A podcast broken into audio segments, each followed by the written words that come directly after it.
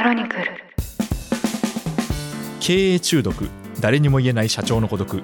この番組ではなかなか人に言うことができない社長の悩みについて語っていきながら大変だけどそれでも楽しい社長という仕事のありのままの姿をリスナーの皆さんにご紹介していきます。こんにちは。パーソナリティ務めますエッグファード株式会社代表の徳江聡です。同じくパーソナリティを務めます音声プロデューサーの野村貴文です。経営中毒今回で第10回です。よろしくお願いいたしまはいお願いすします。前回はですねまあ、非常にこう重たい話といいますか。採用というお話をはい。いただきまして、はい。で特にこう正社員の採用であるとか、あとはこう幹部の採用、はい。で、まあ、どういう方は比較的活躍して、うん。どういう方はちょっとミスマッチが起きてしまうのかっていうようなお話をいただきました、うん。どうですか？お話しされてみて。そうですね。まあ社員の方々の採用ってまあもちろん大変なこともあるんですけど、まあ、前回ちょっと大変な話が多かったかもしれませんけど。そうですね。はい。ニュアンスとしては、まあ、一方でやっぱりはい。この会社が目指すことに共感して仲間がこう来ていただけるっていうのは、まあ本当嬉しいというかね、はい。こう喜びではあるんですようね。ん。でもそこのこう喜びと逆に人の悩みが常にこう混在するのが、はい。まあ、社長業というか経営の難しさなのかなとは思いますよね。そうですね。まああの全体としてはあの新しい仲間が加わるってことはやっぱり喜びなわけですよね。喜びでしかないですよね。そうですよね、うんだからここからそのやれることも広がっていきますし、うん。あの会社としてもっともっと盛り上げていきたいっていう、うん。まだつまり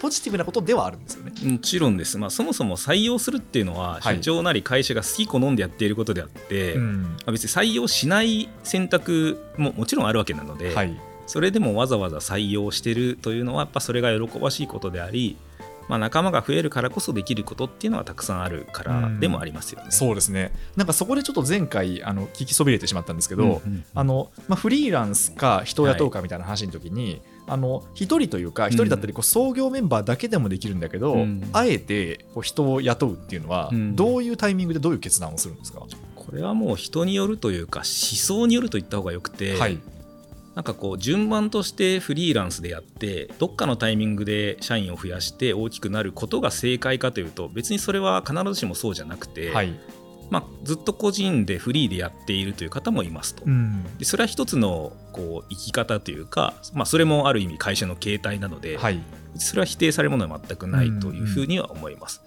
しあの一番最初から社員をたくさん集めて、まあ、やるケースもあるのでだからどのぐらいのタイミングまでにどのぐらいのことを目指したいのかってえいう、え何を大事にするのかによるんですよね。うんあの結構社長業してると、まあ、よく聞かれる質問が、はいまあいきなり売り上げないんですかとか聞きにくいのは聞かないんですよね。はいはいはいで社員何名ぐらいなんですかみたいな話は、結構あんまり深く考えずに聞かれる方が多いですと。はいでそうすると、まあ、おそんなにいらっしゃるんですねすごいですねとか、えまあ、ちっちゃかったらちっちゃかったであいい仲間が集まってきてますねとかいろいろあるんですけど、えはい。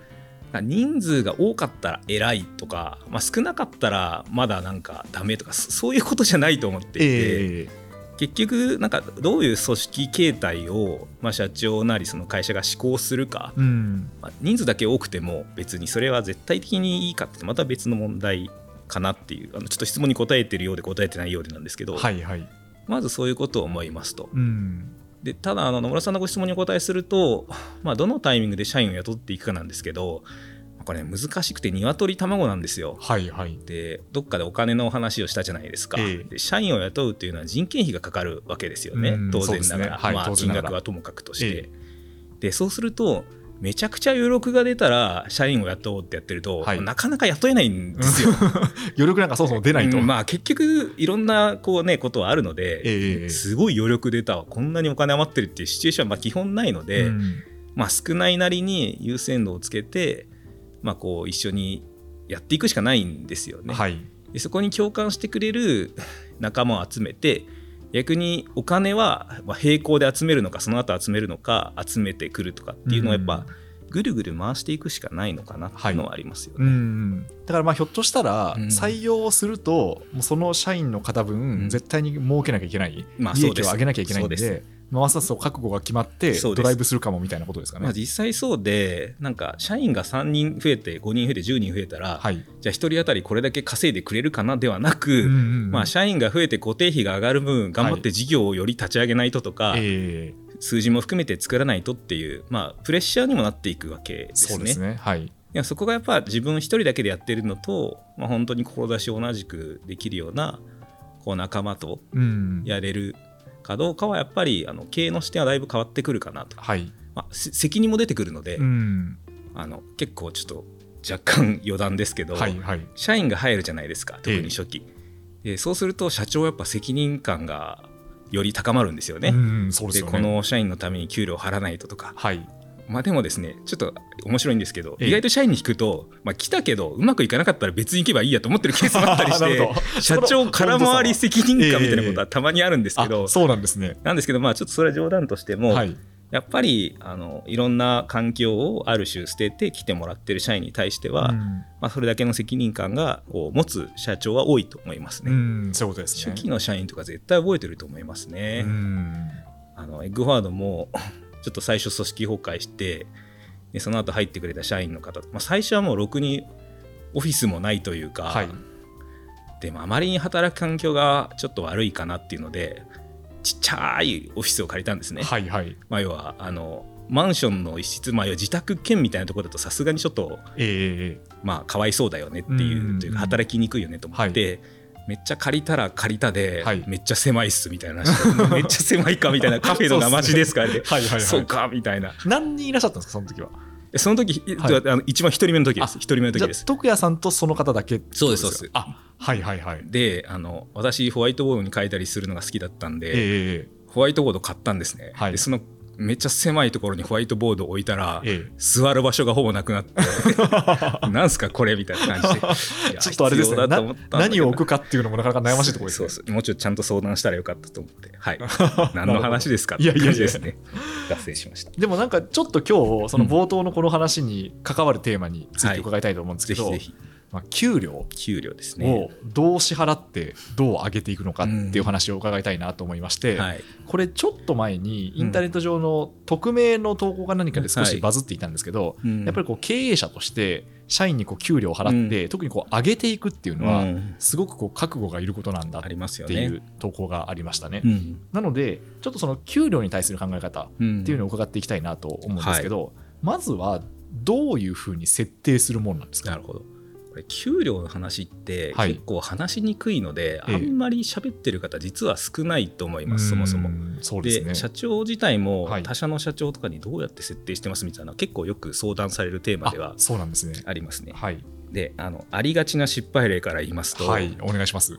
採用して来てもらうじゃないですか。はい、で前職の給料っていうものが普通あるわけなんですね。そうですね。はい、でそうすると前職の給料がまあ500万でしたとか800万でしたとかはい、でそうすると社長としてはまああの前職ほどは出せないけど、はい、一方でまああまりにも低くっていうのもあるんで、ええまあ、前職と同じかちょっと低いかみたいな感じで採用していくと、はい、はい、はい、でそうするとはい。人数が、まあ、1人2人のうちはいいですよ。はい、で5人なり10人なり20人になるとなんとなく前職ベースでの給料がはい、基準になっていて、うん。なんかやってることと、はい。その発揮してる価値とよりなんか前職の影響が大きくなっちゃって、はい、はい、はい、でこれ、まあ、誰も給料を喋らなければまあええ。成り立つかもしれませんけど、はい、ふとした時になんかボーナスとか、うんうんうん。まあ、毎月の給料がいくらでとかなると、はい、えなんでそんな高いのとかなってですね私のがこれやってるのに、ええ。で理由を正すと前職なんですよね。はい、はい、はい。でこれでええ。めちゃくちゃ揉めるっていうのはもう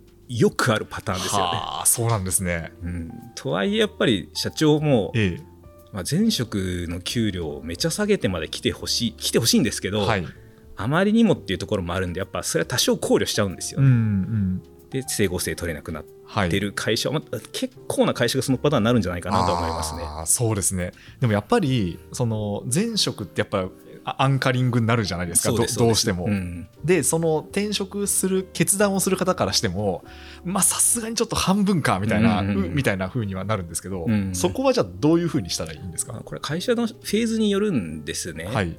で会社がやっぱ一定大きくなってくると半額でも来る人しかいらないみたいなことやっぱり組織は成り立たないので、ええまあ、ちゃんと基準を正してむしろ、まあ、対外的な給与競争力もあるような、まあ、他の会社にお給料と、まあ、一定比較できるじゃないとようにならないとそもそもやっぱ受けてもらえないというふうにはなりますと。はい。でただ初期の場合はやっぱりその前職の給料も大事ですけど、はい。まあ、むしろその給料が払えるような会社に一緒にしていこうなので、はいはいはい。まあ、一番最初給料からだとやっぱきついはきついですよね。うんうんうん。なので初期の場合やっぱりあの会社がこういうことを目指してて、はい。まあ、それ社長がどこまで言うかありますが、まあ、これぐらいの原資だけど、まあ、大きくなってこういうふうにしていこうとか、うんうんうん。まあ、でも大体成長してるスタートアップとか上場してるスタートアップの、まあ、社長自身もそうだし役員とかって給料を減らしてきてるパターンがうん。8割9割ぐらいだと思います。そうですよね。はい。でもこれも話してると、ええ。なんかそういうのを武勇伝みたくにやめてくださいみたいな話もあって、はいはいはいはい。私もちょっと言い過ぎよくないなと思ってるんですけど、えまあ、給料を減らしてきた人が偉いかっていうと別にそういうことじゃないんですけど、はいまあ、要はそれぐらいの覚悟を持ってきてるってことなんですよ結局は、うんうんまあ、給料を一時的に減らしてでもこの会社を自分が作るとかこの社長と一緒にやっていこうと思えるぐらいの意思と覚悟がある人が結局その会社を成長させるし、うんはい。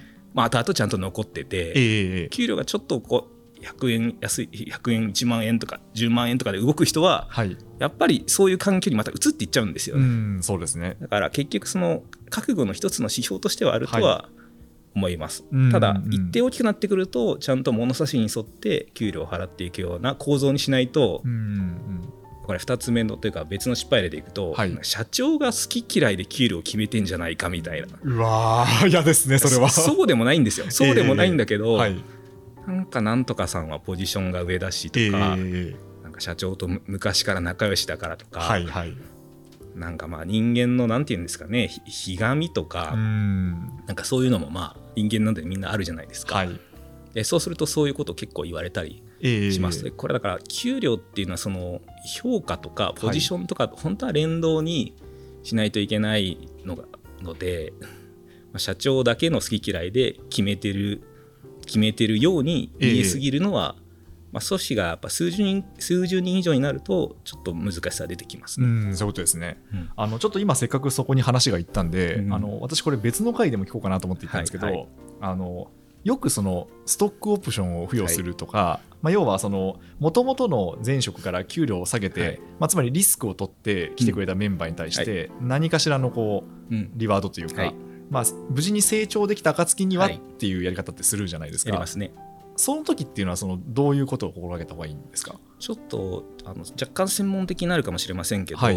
もう少し給料の構造全体感からお話しすると、はい、基本給というものがあります、まあ、はい。はい毎月払われるものですね。えでボーナスっていう、まあ、賞与ですね。え、はい。でこれはまあ通常だと半年とか1年とかで、はい。まあ、払われるもの。そうですね。はい。であとはストックオプションとか、はい。まああるいは生株と言ったりしますが株式をそのまま渡したりとか、はまあ、あのもうちょっといろいろテクニカルにもあるんですけど、ええ。報酬の与え方付与の仕方も実はいろいろあるんですね。はいはい。で、えー、と基本的には創業初期の場合お金がないので、うん。基本給で全部払うっていうのは会社としてやっぱりリスクがはい。高いですと。うん。でかつまあ頑張って成長してもしなくてもしなくても、まあ、昇格はもちろんしたら給料上がるにしても、ええ。そんなに給料基本給変わらないっていうのは働く人からしてもモチベーションが非連続なことをやるモチベーションは湧きにくい、うんうん。このこうフェーズに応じてどうミックスさせるかっていうのは結構大事で、はい。全部基本給で払うっていうのはやっぱり初期としては、まあ、ちょっといまいちというか、うん。原資がそこまでないですしそうですよね。まあ、ある種ない原資をベースにみんなで頑張って、はい。で会社が成長したらリターンをみんなで分かち合える方が会社としてはいいわけうん。なんですね。でも本当に創業初期っていうのはストックオプションもまだ設計もしてないし、はいはいはい。まあ、ストックオプションを設計するのもコストかかりますからね。そうですよね。だし、はい。あまりにも上場とか何にも見えてないので言われてもっていうのもやっぱりあるので、はい。なので、まあ、基本給を一定、まあ、ひ控えめにして、はい。で成果に対しては賞与で一定払ってそこで調整するわけですね。うん。はい。であとはストックオプションについては、まあ、これ会社の思想もありますがぱ一定付与していくというのは、まあ、重ねていくようなケースはうん。多いかなというふうに思います。でご質問あったストックオプションの考え方でいうとこれもねあの既得権益化したりとか、はいはい。あのちょっと皆さんどこまでリスナーの方お詳しいかありますけどストックオプションって出せる枠に当然あの限界があるんです。はい。そうですよね。結構ありがちなのが初期に来るメンバーにバンバン出しちゃって、はいはいはい。でもうちょっと成長してきた時に、はい。ストックオプションの枠ありませんみたいな、うんうんでそうするとそのタイミングでストックオプションでカード切れないので、はい。まあ、創業者の持ち分を多少吐き出すっていうことはやれなくはないんですけど、ええええ。後々カードがすごい減るっていうケースもあのあります。はい難しいのがとはいえ社長もそのストックオプションとか資本戦略にそこまで長けてるわけじゃないのでそうですよね。何パーぐらいもらったり来ますって言われたらまあじゃあいいかみたいな話で渡しちゃって、そうすると後から入ってきた人もあの人は何パーもらってんだろう私もみたいな、はいはい。ごちゃごちゃになっちゃうんですよね。うん。本当は中長期で考えていけるといいんですが、まあ、そこまでやれてるケースは結構少ないかなっていうのはありますよね。いやなんか今のお話伺って、うん。なんかたた例えば、うん。私がその同じ船に誰かに乗ってほしいなと思った時に、どういうお返しの仕方があるのかなっていうのを、うん。考えちゃったんですよね。でそう考えるとあのでできればやっぱりこうこあの基本給って多分そんなにお支払いできないと思うんで、うんあのただその会社が成長したら、うん。それをこう分かち合えるようなうん。設計にしていきたいなと思ったんですけど、うんうんその場合はまずはじゃあボーナスっていうのが一つの手っていう感じですかね。まあ、ボーナスと、まあ、はい。ボーナスというのも前社の業績とかに一定比例させたボーナスの方がまあまだ出しやすいですよね、ええでもあとはやっぱりそれでもお金がない場合はストックオプションっていうのは結構有効なうん。手段かなとは思いますよね。うん。あとはあの生株といったり株を渡すっていうのもはい。本当に初期だとありますがこれもちょっと資本政策のところと重なりますけど株を最初いろんな人にばらまきすぎると、はい。もう後々収集不能になってるケースも結構多いかなと思います、ね。あの回収できないですよね。そうそう。で後で資本政策考える時も、はい、こんなに散らばってるとちょっと他の人が今度入りにくかったりとかうんっていうのもあったりしますね。そういうことですね。ちなみにですね、はいちょっと若干話しとれるかもしれないんですけど、はいはい。あの社長は給料を払いたくないかっていうと、はい。まあ、基本払いたいんですよ。給料少ないなとか思うことあるじゃないですか、はい。まあ、思ったことある方もいるかもしれませんけど そうです。なんか、あの、20代の頃うんは、あの、そうですね。もうちょっともらえたらいいなとは思ってましたけそど。はい。で、まあ、もちろんなるべく人件費を、こまあ、一定に抑え抑えないといけないっていうのはあるんですけど、はい。まあ、特に自分で立ち上げた社長は本当は来てくれてる仲間に報酬的にも報いたいとまあ持ってるケースがまあ89割だと思いますはい。でもかといって人件費を払いすぎてしまうと、うんやっぱり会社の事業存続が難しくなるというか、はいやっぱり成長に向けて投資をしないとまあ今年だけ払って解散するわけじゃないのでそうですね。はい。で全体の人件費の水準が上がりすぎてしまうと、うんまあ、会社の運営の難易度が余計に上がってくると、はい。まあでも給料が低いとやっぱりいい人も取りにくいし、うんまあ、本当は高収益企業にしてたくさん給料も払ってはい。いい会社だねっていうふうにできたらそれはいいんですけど、うんまあ、そこがだから赤字とかギリギリの状況の中でどこまでだったらみんなにお支払いできるかなとかっていうのは結構考えてますよね。うん。で社長自身の給料も、まあ、控えめにしてる社長の方が特に初期は多いと思いますし、はい。まあ、一方である程度大きくなったら、まあ、夢があるというか社長もある程度もらった方がいいよねっていうのは最近の流れになってきてますが、うんうん。まあ、アメリカとかそうですよね、まあ、日本はとはいえ大きい会社の社長でもそんなに給与水準が高くないのが、まあ、はい。ぜひはいろいろ言われますけど、ええでもね本当はやっぱそうやって払いたいと思ってる人がうん。実は多いんです。で払えない中でストックオプションを組み合わせるとか、はい。みんなで一生懸命頑張ろうとするとか、まあ、社長が連帯保証で借金してでもやっぱ従業員の給料は、まあ、やっぱり最優先で払いますしね、うん。それはすごいそういうふうに考えてる人が実は多いのかなと思いますようね。ん。そうですね。でも集まってくれたメンバーに対してはやっぱそれ相応のうん。やっぱこう報いをしたいってこといやですよね。本当そうなんですよ。でそれでね収益が出たらみんなで分かち合いたいし、はい払えないのは社長は結構悲しいですよね。そうですよね。うんあのエッグファードはですね創業以来ボーナスはほぼずっと払ってるんですけど、うんちょっと1回だけあの業績が、まあ、コロナ来た瞬間に結構いろいろ影響があって、ええでその瞬間、まあ、事業がだいぶ瞬間風速で落ち込んでですね。まあ、うん経営としてちょっとボーナスを、まあすまあ、まともになって以来初めてちょっと削るというはい。意思決定をしたことがあったんですね。えでももちろんみんなは理解はしてくれましたし、えはい。まあ、別にそれで経営批判というか社長批判をする人は、まあ、我が社はその時はいなかったですけど、はい。まあやっぱり申し訳ないなと思いましたし、うんまあボーナスとはいうもののそこを見込んで生活をしてる社員がやっぱり、まあ、ゼロかもうなとは思ってないのでさすがに、うんそうですね。まあゼロにしたわけではないんですけど、えええなのでまああの業績が良くなったら2倍払いますと。はい。はい。い。うコミットをして、ええ。まあ、その時はちょっとだいぶ減らしたっていう、うん。まあ、結果として良くなって2倍払ったんですけどね、ああ素晴らしいですね。っていう、まあ、それはあの結果論なんですけど、やっぱりお給料っていうのは対価としては払いたいなと思えってる人が多いと思いす、ますね。そうなんですね。